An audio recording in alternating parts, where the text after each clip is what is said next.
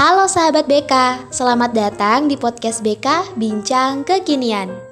Pure Collaborators akan menyajikan informasi-informasi menarik seputar kebekaan dan menemani kalian berbagi cerita yang pastinya related dengan kehidupan sehari-hari kita. Healing with Hearing, Healing with Us. Assalamualaikum warahmatullahi wabarakatuh. Kembali lagi bersama kami di podcast BK Bincang kekinian, healing with hearing. Healing with Us. Oke, jadi di podcast episode kali ini eh, saya tidak akan sendiri. Eh, Saya akan ditemani oleh Kak Fahmi. Halo Kak Fahmi. Halo Kanda, halo. Eh, bagaimana kabarnya nih Kak? Wah, alhamdulillah. Kita ya Kanda, Ya, bagaimana? alhamdulillah baik juga kan. Ya saya lihat ini Kak Fahmi cukup aktif ya. Ya, cukup disibukkan dengan hal-hal yang baik Insya alhamdulillah Allah, alhamdulillah. Tapi ya kita kadang di antara disibukkan menyibukkan diri juga. iya iya so sibuk So, sibuk lah. iya jadi sekarang Kak, apa-apa kegiatannya atau kesibukannya begitu Oh, aktivitasnya kalau kesibukan Kak mungkin lebih ke penyelesaian si kuliah juga kan eh, apalagi semester ini kan kita KKN gitu ya. tidak dirasa di Kak Iya betul sekali KKN dan juga alhamdulillah eh, saya ikut pertukaran mahasiswa di Universitas Ahmad Dahlan. Alhamdulillah semoga bisa cepat selesai. Kalau ke alam gimana?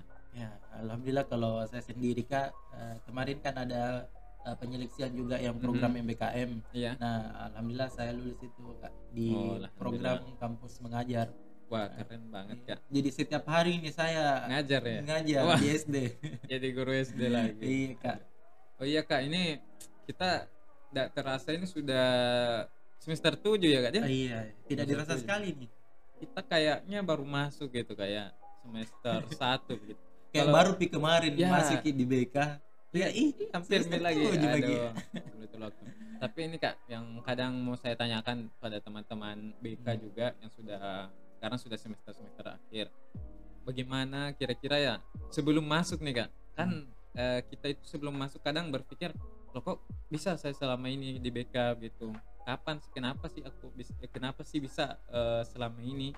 Nah kalau bisa eh, diceritakan kak. Kira-kira eh, pilihan pertamanya itu apa dulu? Apa memang BK ataukah sebelum masuk BK itu kira-kira bagaimana pemikirannya ke alam ini Oh, tentang BK iya, betul betul. Ya sangat bagus ini kak diceritakan memang ke teman-teman pendengar ya ini. betul sekali. Jadi betul ya jadi eh, di episode kali ini kita Nah, mau bahas bagaimana sih itu BK ya Nah, betul. kita mau kupas tuntas betul ini. banget apa itu BK bagaimana pengalaman-pengalaman tak di Nah. BK dan masih banyak lagi ya jadi kalau pertanyaannya Kak Fahmi tadi toh Ya. eh, kalau dari saya sebenarnya itu kupilih BK dulu kan jalur SBMPTN toh Kak oh ya SB oh Iya. iya nah di situ saya pilihan ketiga sebenarnya wah pilihan Iya. ketiga nih guys tapi saya pilih BK itu karena saya lihat memang prospek kerjanya yang cukup kerja. menjanjikan tuh kak Ah. tapi sebenarnya saya kan dari saya dari jurusan IPA waktu SMA Hmm, oh, lama ya. Ya, iya terus jadi gimana?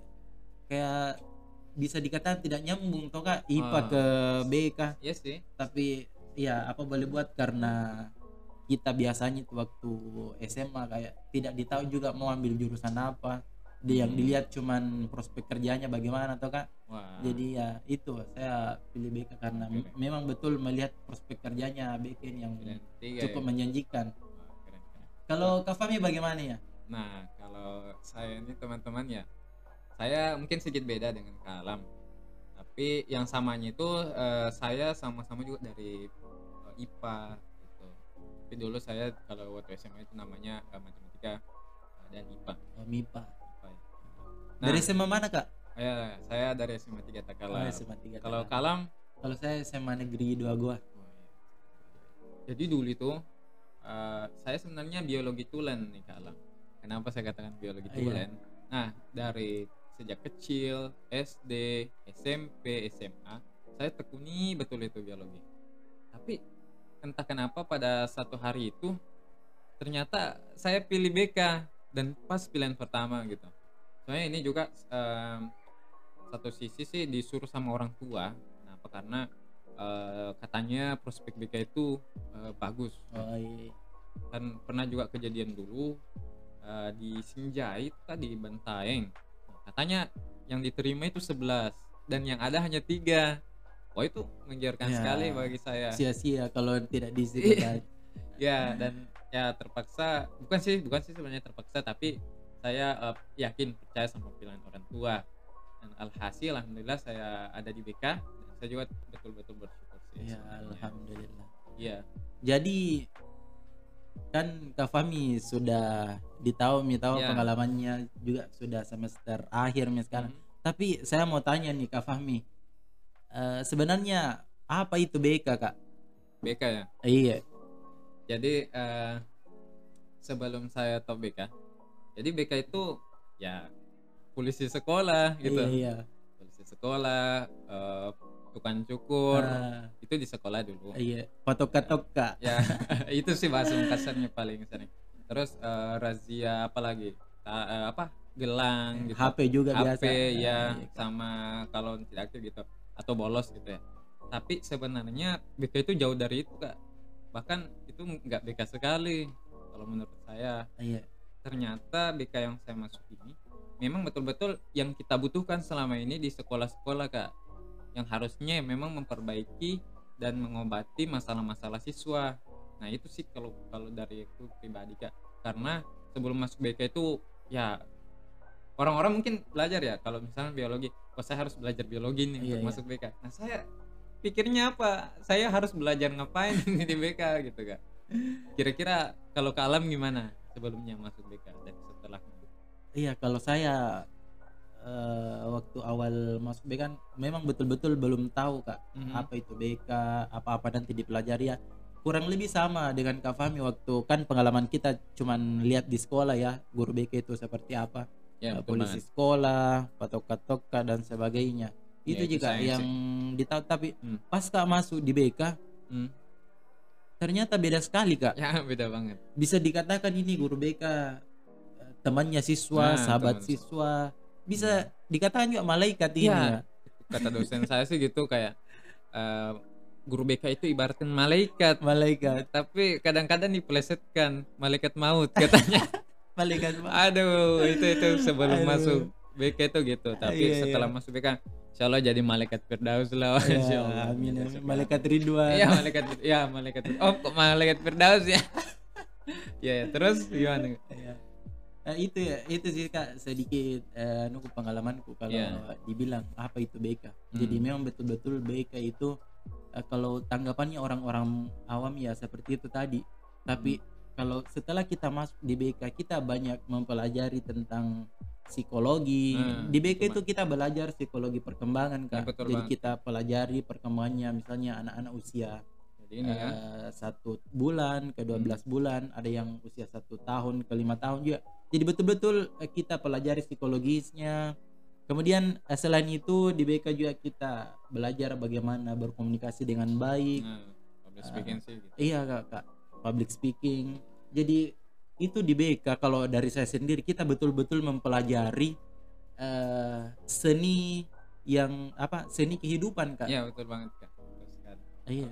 Kalau saya kak eh, anggapannya ya se- mungkin teman-teman yang nonton ya apalagi mahasiswa-mahasiswa BK atau maba-maba yang baru lulus ini ya jangan disia-siakan lah.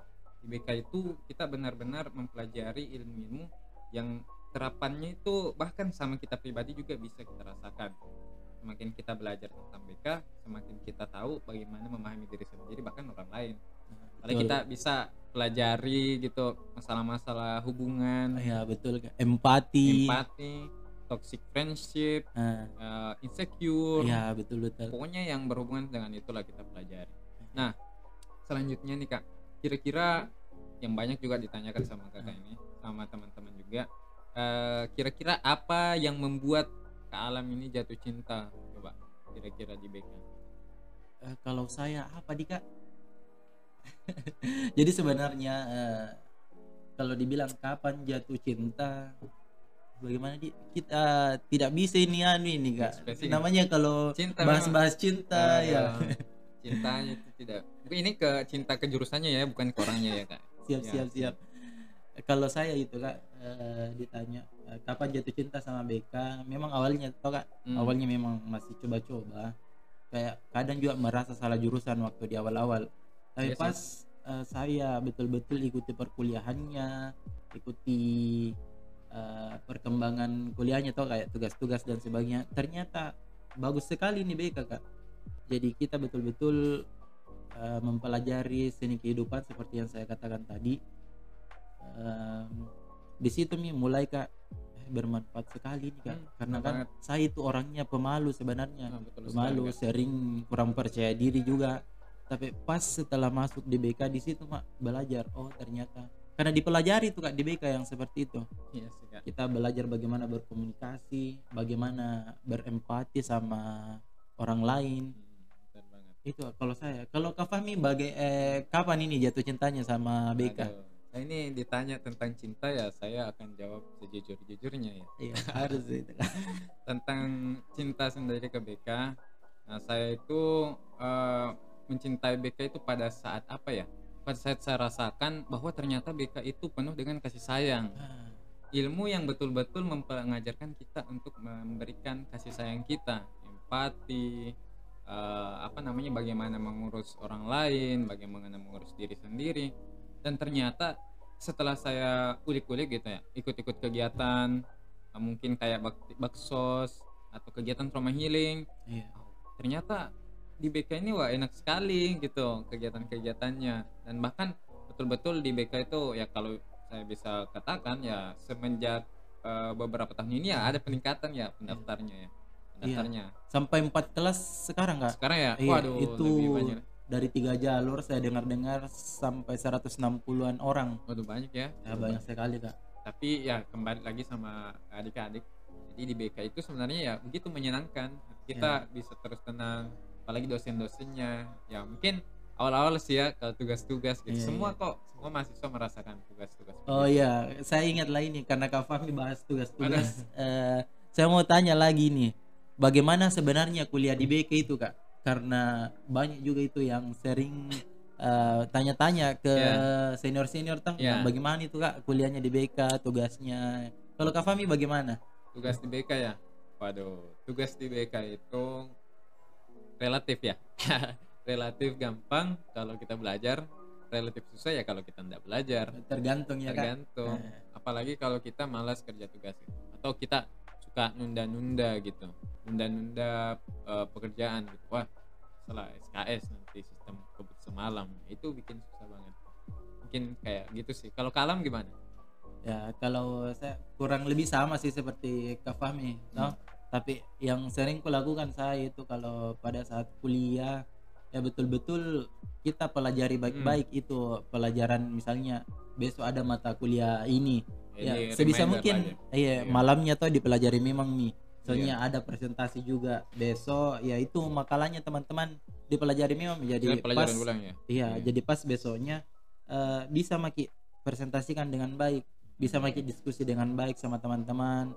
Sama itu juga kak kan biasa banyak sekali tugas tuh kak. Hmm. Eh, kayak dibilang tadi ke Fahmi jangan ditunda-tunda Iya, ya. betul betul Itu harus memang betul-betul di manajemen tugasnya dicatat hari ini ada tugas ini.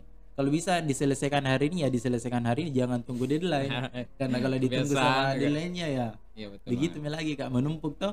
ya oke Eh, adik-adik dan teman-teman pendengar nih sebelum kita akhiri mungkin pertemuan kita yang berharga ini kita mau dengar dulu nih apa yang kira-kira yang bisa diberikan eh, sepatah kata untuk adik-adik kalam atau motivasi gitu supaya semangat kuliah khususnya di BK nih Iya. Oke, Kak Fahmi kalau berbicara tentang eh, adik-adik maba ini toh, ya ya betul-betul eh, dari awal ki dia toh Mhm. beda sama kita sekarang eh, sudah banyak nih Ya, pengalaman toh, tapi saya yakin mahasiswa baru juga bisa.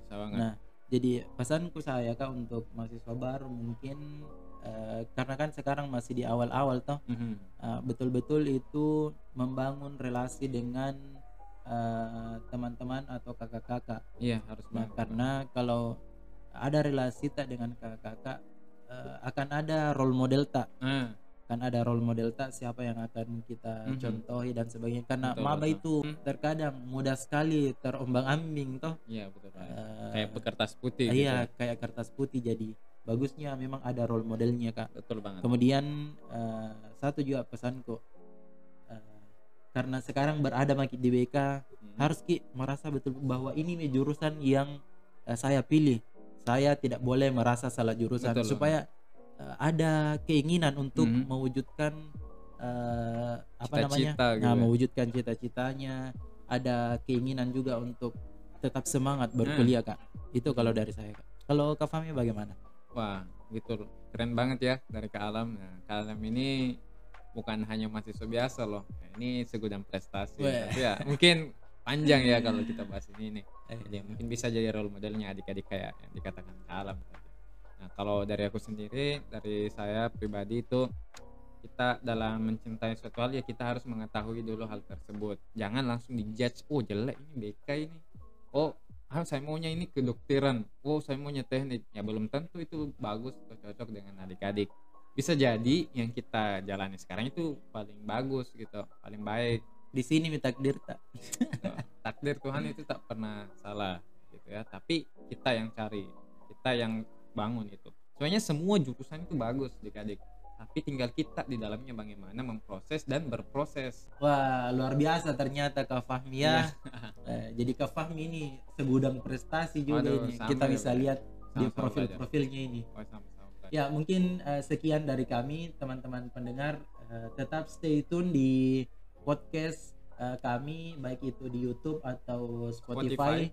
Ya silakan eh, terus ikuti perkembangan kami. Ya kami eh, pamit undur diri. Saya Muhammad Nur Alamsyah. saya Muhammad Fahmi Anugrah Wassalamualaikum warahmatullahi wabarakatuh. Pantengin terus ya, jangan sampai ketinggalan di setiap episodenya. Stay tune on Spotify Podcast BK Bincang Kekinian dan akan tayang di YouTube PCBK UNM. Follow Instagram kami di @bureaucollaborators underscore. See you next time.